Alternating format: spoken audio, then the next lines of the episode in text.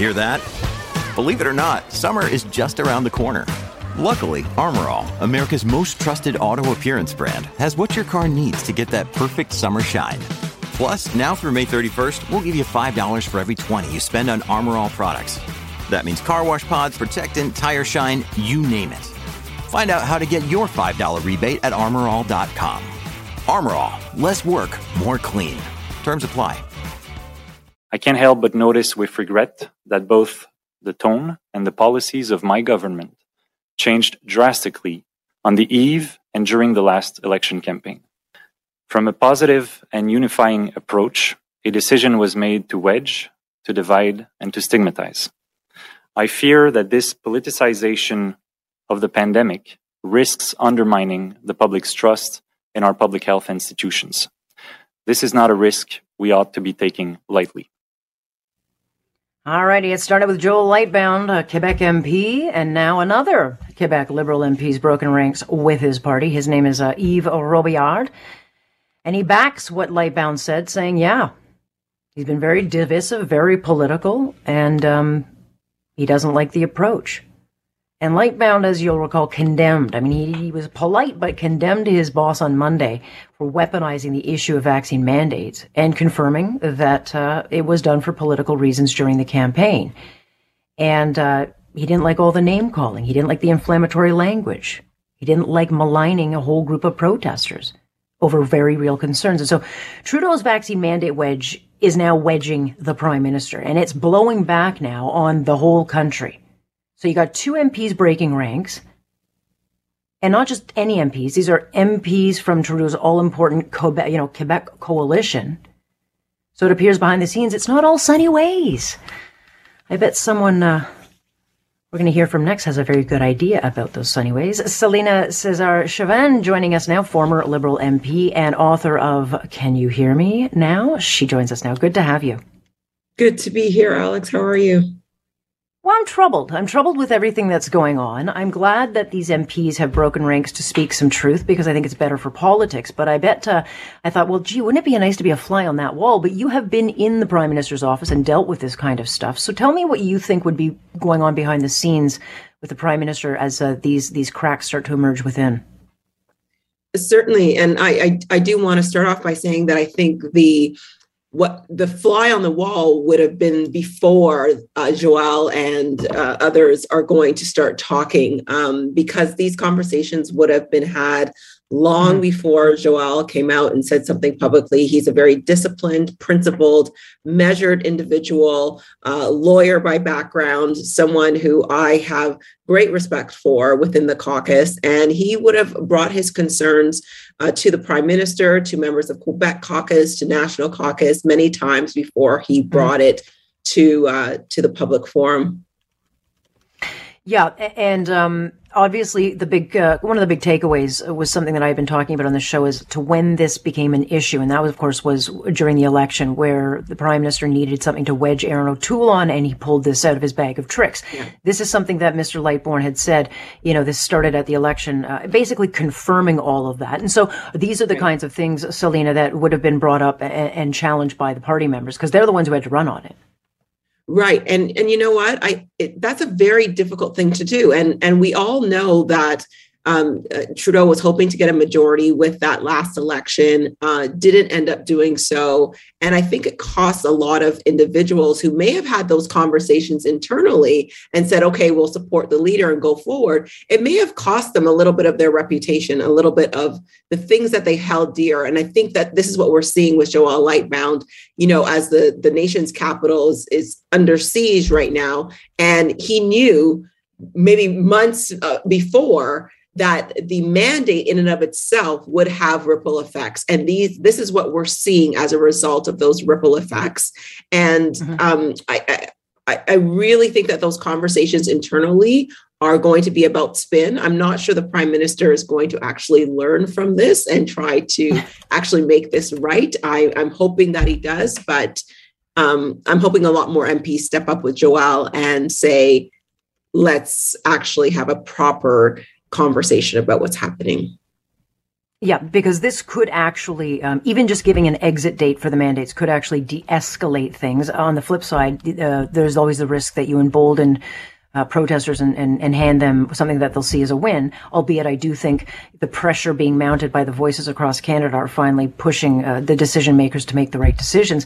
You know, I have to think that the prime minister would have known um, this moment was coming for for his MP, and I, and I think you know at that moment you got to look at it and reflect on it. And yet his his response probably not respond, you know, surprising to you, is to double down on this. He's tripling down on this. He's not changing his tone. He hasn't name called as much this week, but he has been, I think, just as kind of lighting the match instead of cooling the waters. And so, uh, you know the man. Do you get the sense yes. that he'll start listening to the room?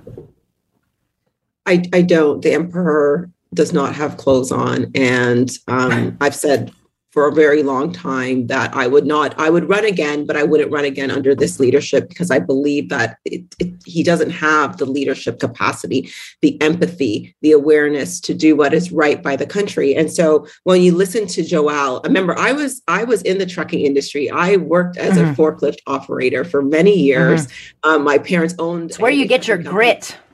Yeah. but let, us not let's not let's not let the I, I know that the the the protest has had its its very racist sort of overtones with with some of the the stuff that's happening but the the actual mandates if we look at mm-hmm. what joel has said around the science of the mandates and how truckers actually you know handle paperwork go across the border. It's not them handling any of the products on the on the 53 footers or the 48 footers. It's the people in the warehouses that are loading them up that are handing them the way bills that are you know there's a whole system ecosystem mm-hmm. involved in this. So is there science that supports the fact that as people go across the borders who were going since the beginning of the pandemic the truckers were going across the border is that where we're getting an increase in covid transmission? Now if the answer is yes to that, certainly put the mandate in place. But if the answer is no, which is basically what Joel is saying, that you know the mandate is not supported by science, then we really need to question that. Question why are the mandates in place in the first place? And I, I think that's that's the, the disappointing part, Alex, is that it's distracting from the fact that people are losing their jobs, they're losing their livelihoods, and some of them are losing their lives. This is not something to play mm-hmm. politics with. Well, it, it's not, and the prime minister was warned not to do that by the medical community. And and again, he was against them up until the election, and then he flip flopped on it. So it's not even something that is sincere. And so I have to think: Are there no adults in, in that room? So, so maybe uh, I'm not sure if she would be one, but but Chrystia Freeland is there no one in there who can sit down with them and say, "Look, this is a losing battle. Y- you know, you may score well on the polls for a little bit, but ultimately you're costing the country." Um, and in the bigger picture, you, have got to take some leadership. Is no one willing or able to talk to him? I, I don't know right now what what is happening um, where the adults are in that room. Um, I, I, think we start to we started to see the cracks in what was happening in terms of leadership on September 30th, Alex, when on the National Day of Mourning, uh, yeah. Trudeau was in Tofino. So we started to see like, I'm just going to do what I want, when I want, how I want, like a child having a temper tantrum.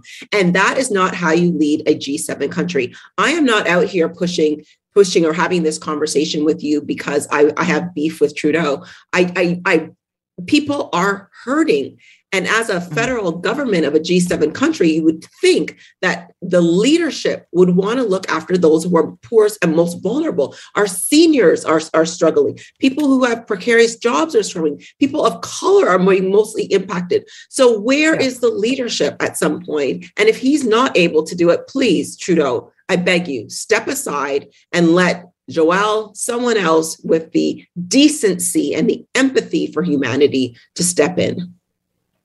Just uh, before I let you go, I mean, I, it's not lost on me. I mean, these men have not been kicked out of caucus, and I think if he were not in a minority position, maybe that'd be a different, uh, different. Um, but they are Quebec MPs.